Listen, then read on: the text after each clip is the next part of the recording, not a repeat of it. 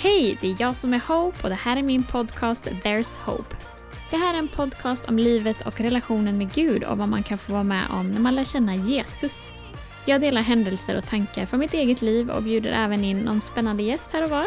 Så om du är nyfiken på hur jag blev totalt helad från kronisk huvudvärk och utmattning, hur jag och min man fick ett hus när vi satt i en flyttbil, eller om du bara är nyfiken på det övernaturliga vardagliga livet med Gud, då har du hamnat helt rätt. Hej och välkomna till ännu ett avsnitt av min podcast. Det är jag som är Hope och eh, det är en ny inspelningsdag helt enkelt. Jag hoppas ni har haft en bra dag så här långt. Själv sitter jag och inte försöker tänka på eftermiddagen då jag ska förbereda för födelsedag i, som är imorgon. Min man fyller år imorgon så jag ska jag har en hel lista på jag tror jag har tre olika checklistor för olika saker som jag ska eh, fixa inför morgondagen. Och eh, ja, man kan väl säga så här att det är tur att man kan skriva ner saker och ting för att jag hade inte klarat att ha allt det här i huvudet. Men jag är sjukt taggad för jag gillar överraskningar och att få fixa fint och kul för andra människor, särskilt om man älskar allra mest. Så, så ser min eftermiddag ut. Men nu ska vi gå in på dagens avsnitt som handlar om att gå i tro. Att gå i tro, vad är det? Ungefär att gå på, gå på något som Gud har talat till dig över en situation eller en person eller över ditt liv. Eh, I vårat fall handlade det om en flytt från en stad till en annan som inte var som alla andra, kan vi säga. Vi skulle flytta men hade ingen bostad. Och det är inte enda gången vi har gått i tro, alltså då, men det här var ett eh, av de största trostegen som vi har tagit tillsammans, jag och min man. Men vi tar det från början. För er som har hört de tidigare avsnitten så vet ni att jag och min man bodde i Göteborgs innerstad för ett antal år sedan. Där jag jobbade på en arbetsplats där jag blev psykiskt mobbad av min chef. Och det ledde till en ihållande spänningshuvudvärk och utmattning som varade alltså dagligen i tre år. Men jag blev mirakulöst helad av Jesus i oktober 2016 och har varit fri från alla symptom och allt sånt sedan dess. Så det är fantastiskt. Och under tiden som jag var sjuk, eller vad man ska kalla det, så hade vi hunnit flytta till Stockholm. Och det var i Stockholm som jag sen blev helad. Och redan innan helandet Eh, så började jag och min man att söka Gud på alla områden i våra liv egentligen. Mer intensivt än någonsin och efter helandet så var ju livet förändrat för alltid.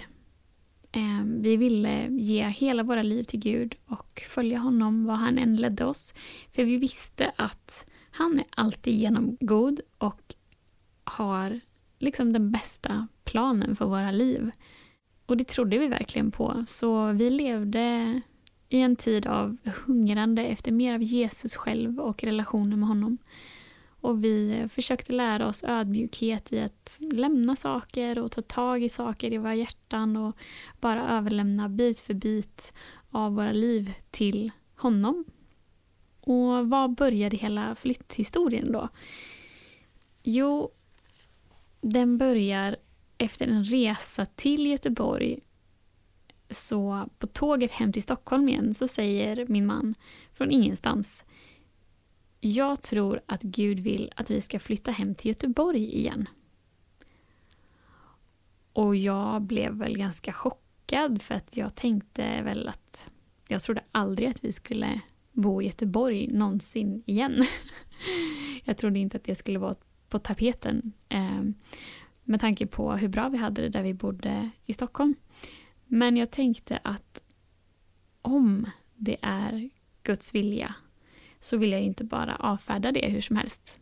Men jag sa till Gud senare att det här är ett så pass stort beslut att du måste bekräfta det här även för mig så att vi båda känner att vi ska flytta. Och det tror jag att Gud gör, liksom, särskilt i ett äktenskap. Att, att han inte kanske bara säger något till den ena. Visst, det är klart att han gör det, men, men jag menar eh, i en sån här stora beslut så tror jag det är viktigt att Gud får tala till båda. Så att man får känna att jo, men vi, vi kan gå tillsammans i tro på det här. Men först då så talade han till Jocke och sen så, så bad jag Gud om att du måste verkligen bekräfta det här för mig. Och det gjorde han kan man säga. ja, det här är ett antal år sedan så att när vi inte hade fått vara en dotter ännu och jag var hemma och ledig och skulle dricka mitt eftermiddagskaffe så tyckte jag om att sätta på och titta på en predikan medan jag drack mitt kaffe. Nu för tiden så ser det mer ut så här att när jag dricker mitt eftermiddagskaffe så eh, langar jag in mellis i munnen på min lilla dotter och hon eh, äter upp snabbt och sen så fort hon är klar så springer hon iväg och så får jag jaga henne med kaffekoppen istället och kaffet kallnar. Men eh, sånt är småbarnslivet i den här säsongen. Det är härligt. Men som sagt, då så satt jag med min kaffekopp i handen. Jag såg en predikan där predikanten då pratade om ett bibelställe som handlar om när David frågar Gud om han ska gå upp till en stad som heter eh, Hebron, som ligger på ett berg gissar jag. Ehm, han frågar, det står så här i bibelordet, att därefter frågade David Herren, ska jag gå upp till någon av städerna i Juda? Herren svarade honom, gå. David frågade, var ska jag gå? Han svarade, till Hebron. Och det här bibelordet tog predikanten upp gång på gång under predikan. Och han sa det att vore det inte skönt om Gud alltid var så där tydligt att ja, gå, gå dit, gå höger, gå vänster. Men eh, jag tyckte han sa något så fint att ibland så behöver man inte det där ja, nej, höger, vänster. För att om man känner Fadern så känner man också hans hjärta och hans vilja ändå. Utan att behöva ha ett sånt där tydligt hörbart ja eller nej. Det var en parentes bara, men sen så fortsätter han predikan och när han säger det här bibelordet på slutet igen, alltså för sista gången, vart ska jag gå? Och, och Gud svarar, gå till Hebron. Då hör jag bara Göteborg. Det var som att jag verkligen, verkligen hörde det. Jag blev alldeles tagen för sen så säger han predikanten lägger själv till då, för jag är själv där och väntar på dig. Och jag blev helt knäckt. för jag kände verkligen med hela min varelse att det var Gud som talade till mig. Han talade genom den här predikanten rätt in i mitt hjärta och det fanns som en tyngd som gjorde att jag förstod att Gud har sagt att jag ska gå till Göteborg. Att jag ska, ja, att han bekräftar det nu jag bara kände så här, nej, nej, gud, du får, nog, du får nog säga det en gång till. Du får nog bekräfta det på ett sätt till för att jag måste verkligen veta. Så jag tog fram min bibel och tog en så kallad tumvers. Det är när man egentligen bara öppnar upp bibeln med tummen och bara där tummen hamnar på den versen. Det är liksom, this is it. Det är en så kallad tumvers. Ibland stämmer det väldigt bra, ibland stämmer det inte alls. Men jag hamnade på exakt i hela Bibeln, jag vet inte hur många verser det finns i hela Bibeln, men den är lång och det finns många verser. Och jag hamnade exakt på det bibelordet som predikanten hade predikat utifrån. Och efter det så kunde jag liksom inte förneka att Gud verkligen hade talat. Dessutom så kom den helige Andes närvaro så starkt över hela rummet och över hela mig så jag förstod att det är det här som gäller. Och det var ju verkligen inte enkelt att känna att vi ska flytta tillbaka till Göteborg. För jag hade ju gått igenom massa svåra saker där. Det var ju mest ångest att tänka tillbaka till Göteborg. Det var en tid i mitt liv som var jätte, jättejobbig när jag var under den här utmattningen och huvudvärken och inte visste vem jag var riktigt, inte vandrade nära Gud på samma sätt som idag. Ehm, och inte min man heller. Så vi, vi kände båda två att det här var verkligen ingen, inget enkelt tilltal. Men det som gjorde hela skillnaden för mig i alla fall var att Gud sa jag är redan där och väntar på dig. Och då tänkte jag liksom på att oavsett vad Gud kallar så är platsen som han kallar oss till den, alltid den säkraste och bästa platsen för oss. Då tänkte jag, men om han är där, han som jag har lärt känna, han som har helat mig, han som jag kallar pappa, då måste det ju vara safe. Då måste det ju vara förberett. Då måste det vara det bästa för oss. Så efter den kvällen så visste jag att jo, vi, Gud har bekräftat det för mig också. Vi ska flytta. Jag och min man hade aldrig gjort någon riktig fasta tidigare. Men eh, efter att ha sett en predikan som handlade om fasta och efter att min faster hade pratat om fasta vid ett tillfälle så förstod vi att Gud manade oss till att fasta i den här perioden i våra liv. Jag tror just kring fasta att man kan nog fasta utan anledning, höll jag på att säga. Men det kanske man inte gör. Men, eh, eller så fastar man av en väldigt specifik anledning och det gjorde ju vi. Att vi fastade ju verkligen för att få ledning och inom, det här, inom den här flytten, hur vi skulle göra det. Hur, var, när, ja, allting egentligen. Sen tror jag att man kan fasta också bara för att komma närmare Gud och bara höra hans röst. Men vi körde 21 dagar av eh, så kallad Danielfasta. Och Danielfastan är väl mycket att man äter frukt och grönt och avsätter tid för bön. Och jag tror att en del brukar säga att det handlar om att man avstår från sånt man tycker om liksom också mycket. Så vi gjorde lite olika, Jocke och jag. Han eh, åt mycket vegetariskt istället för eh, kött och fisk och allt sånt. För han är 1,96 lång och han behöver energi och näring. Annars så försvinner han. Men han avstod också från kaffe som han älskar. Och ehm, ja, han gjorde några andra saker också som jag inte riktigt kommer ihåg nu. Men för min egen del så plockade jag bort lunchen och åt en ehm, eh, smoothie eller shake till lunch. Jag älskar att äta yoghurt på morgonen så att jag avstod ifrån det och åt något annat. Um, jag tror även att jag avstod ifrån kaffe. Jag minns inte riktigt. Uh, men det viktigaste var också att vi hade fasta tider för bön. Och uh, då bad vi både enskilt och tillsammans under dagen. Och jag tror att jag bad morgon och kväll väldigt sådär konkret. Men och sen så försökte vi bara hitta en tid under dagen när jag och han kunde be tillsammans för det här då. Jag har hört att, jag är ingen expert på fasta, men jag har hört att man kan höra liksom Guds röst på ett tydligare sätt när man gör så här. Jag tror att det är därför man fastar, för att man, vill, man har en längtan att komma närmare Gud helt enkelt. Och jag tror att när man avsätter särskild tid för honom, då blir det också mycket tydligare, man blir mycket mer lyhörd för vad som är hans röst. För att jag tror att man blir känsligare för det andliga när man fastar. Och jag kan säga att Gud talade verkligen till oss under den här perioden. Jag har aldrig varit med om något liknande.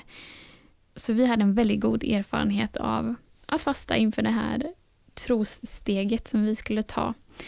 Och Gud började prata med oss genom både predikningar och i våran bön och i Bibeln framför allt. Eh, vi läste mycket Bibeln och det är hans ord så att eh, vi kan verkligen lita på det när vi får det i, i rätt tid.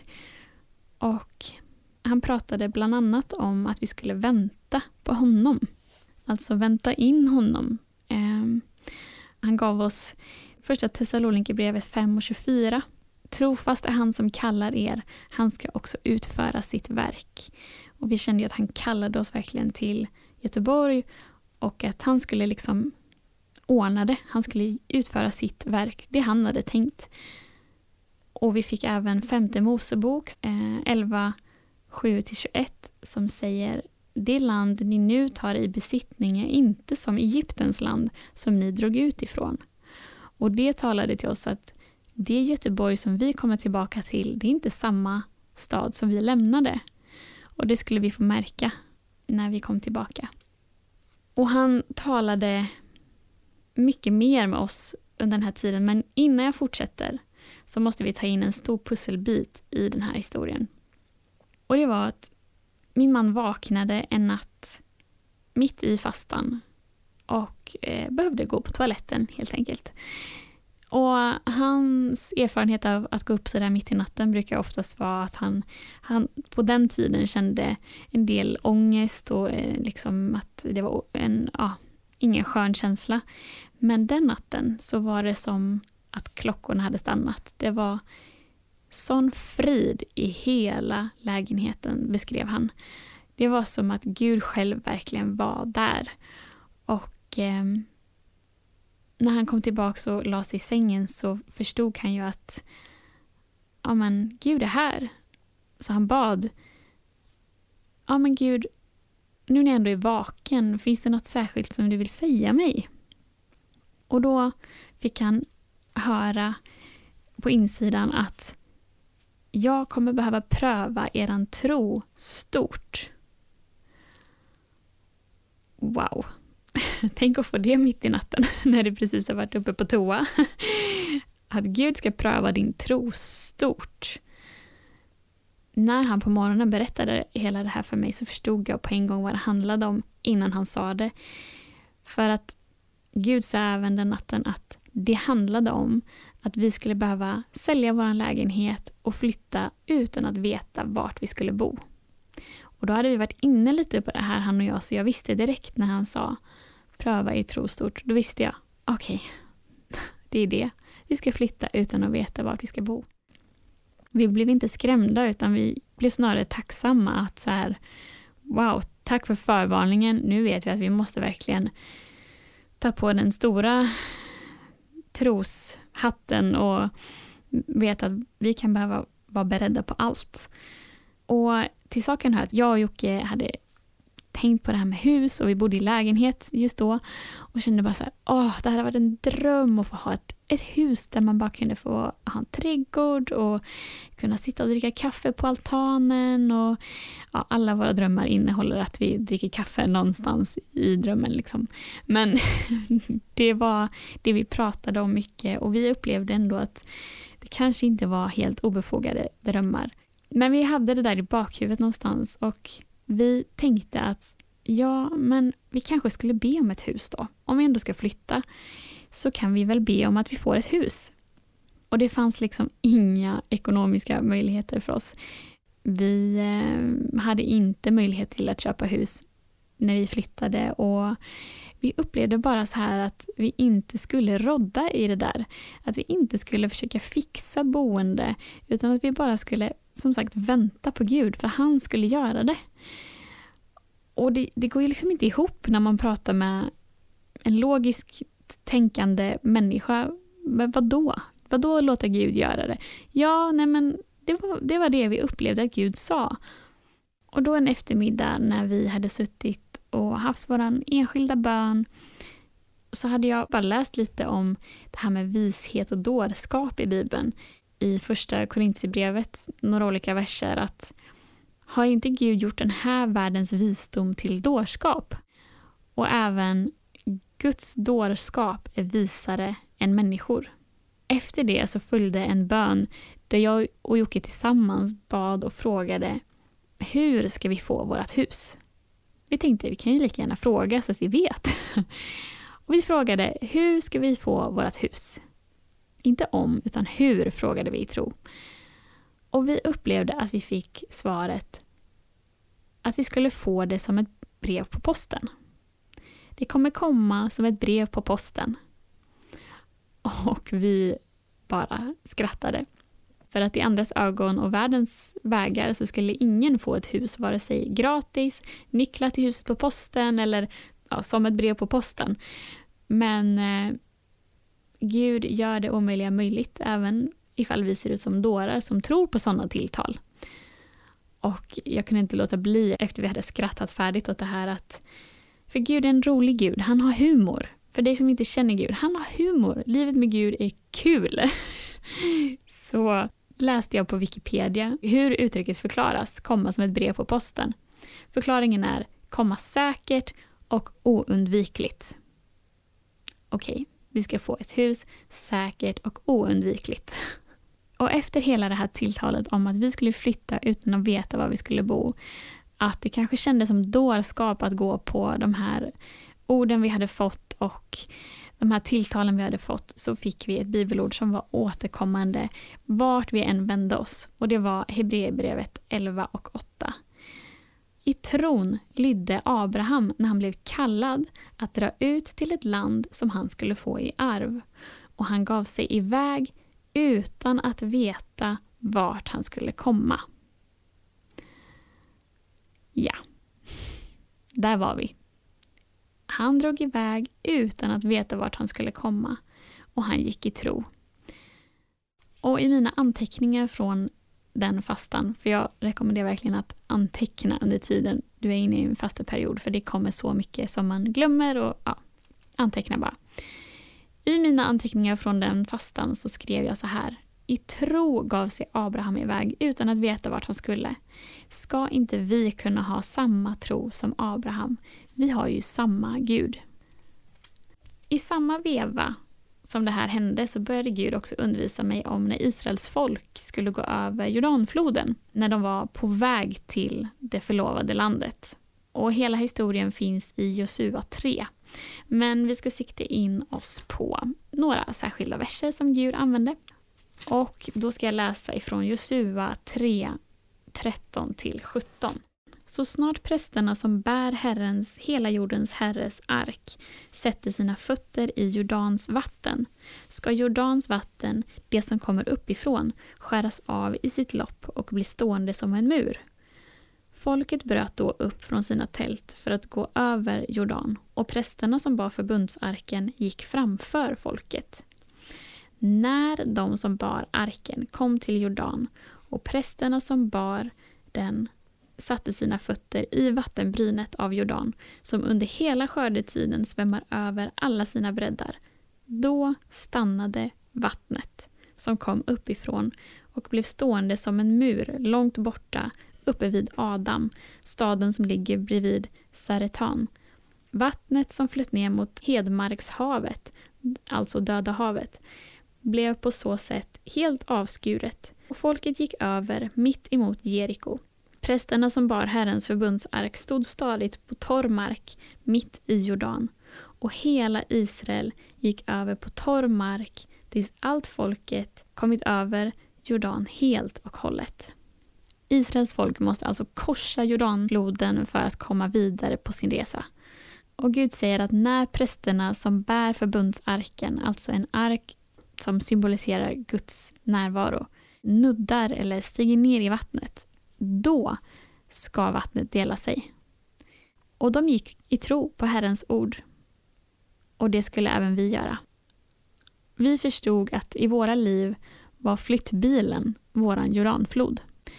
Alltså, vi behövde sätta oss i bilen och då skulle undret ske. Man skulle kunna tro att vi våndades i den här tiden. Att liksom inte veta vad vi skulle och att sälja vår lägenhet och packa flyttbilen och dra iväg utan att ha någonstans att bo. Men det gjorde vi inte. Det känns som att folk runt omkring oss våndades mer än vad vi gjorde. För att man tänkte, ja, hur ska det gå? Och det kändes ju stort och, och mäktigt att bara oj, wow, vad händer? Men vi hade sån frid i våra hjärtan för vi hade fram till den punkten fått lära känna en Gud som var mäktig nog att göra under och vars vägar och planer var större och högre än våra vägar. En Gud som är god, en far som vill vårt bästa, inte olycka och oordning utan välgång och ge oss ett hopp och en fantastisk framtid. I den tryggheten om vem vi följde skulle vi flytta. Och därefter följde två nya bibelord. Andra Timoteusbrevet 1 och 12 säger Men jag skäms inte, för jag vet vem jag tror på. Och jag är övertygad om att han har makten att fram till den dagen bevara det som har anförtrotts mig. Alltså, men jag skäms inte för jag vet vem jag tror på. Det var så vi kände. Och också Romarbrevet 4 och 20. Han tvivlade inte i otro på Guds löfte utan blev istället starkare i tron och gav Gud äran fullt övertygad om att vad Gud hade lovat var han också mäktig att hålla. Det bibelordet satt på en post-it-lapp i flyttbilen när det var dags. Lägenheten såldes, flyttdagen kom och vi hade bett vänner att hjälpa oss att flytta in allting i vår flyttbil. Och när vi sen stängde bakluckan och skulle säga hej då så frågade de Alltså, vet ni fortfarande inte vart ni ska bo? Nej, det gjorde vi ju inte.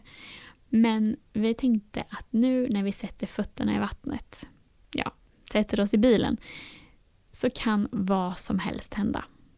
Det var precis det vi sa till varandra. Jag minns det fortfarande. Hur vi liksom stängde dörrarna, vände oss mot varandra, jag och han, och bara, nu kan vad som helst hända. Vi rullade iväg från Bagarmossen och i höjd med Linköping så kom samtalet. Då delade sig floden. På E4 får vi ett samtal av en bekant till familjen som säger Jo, jag hörde att ni behöver någonstans att bo. Eh, ska ni flytta snart eller? Eh, japp, vi sitter i flyttbilen just nu, sa min man. Ja, ja, men eh, ni kan få hyra mitt hus i Onsala och ni kan få flytta in imorgon. Vi, alltså vi trodde knappt våra öron. Men vi visste att this is it.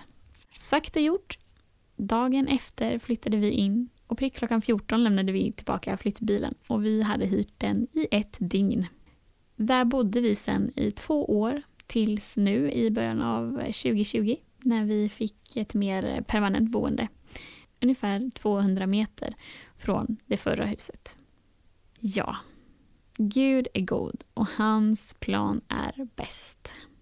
Vi väntade på honom och fick ett hus. Vi gick i tro och Gud var trofast. Och nu säger jag inte att alla ska sälja sina lägenheter och eh, dra iväg någonstans så att alla automatiskt får nya hus. Men om Gud har sagt det, då kan du frimodigt gå i tro och så ska vägen öppna sig för dig genom alla hinder och förbi allt som är logiskt.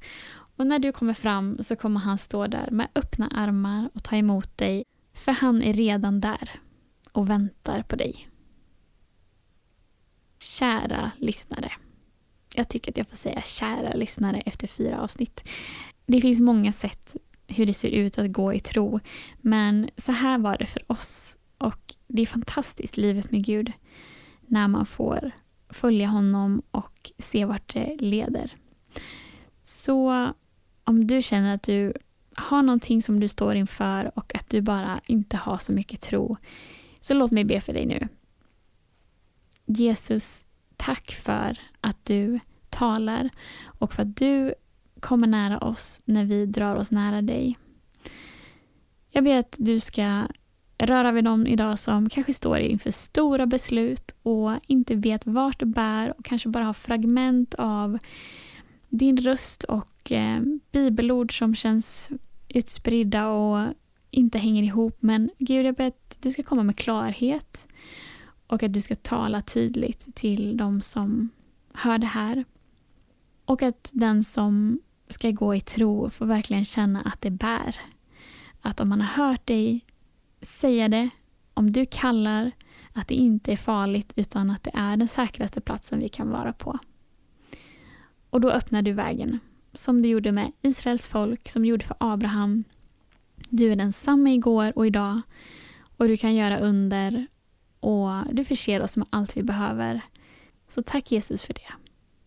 Amen. Hörni, det här var dagens avsnitt och jag hoppas att ni har blivit uppmuntrade av det. Det låter otroligt alltihop, men så här var det verkligen. Och det här är bara början. Så jag hoppas att ni fortsätter lyssna på podden. Det kommer fler avsnitt. Tack för att ni har lyssnat idag. Ha det gott. Hejdå!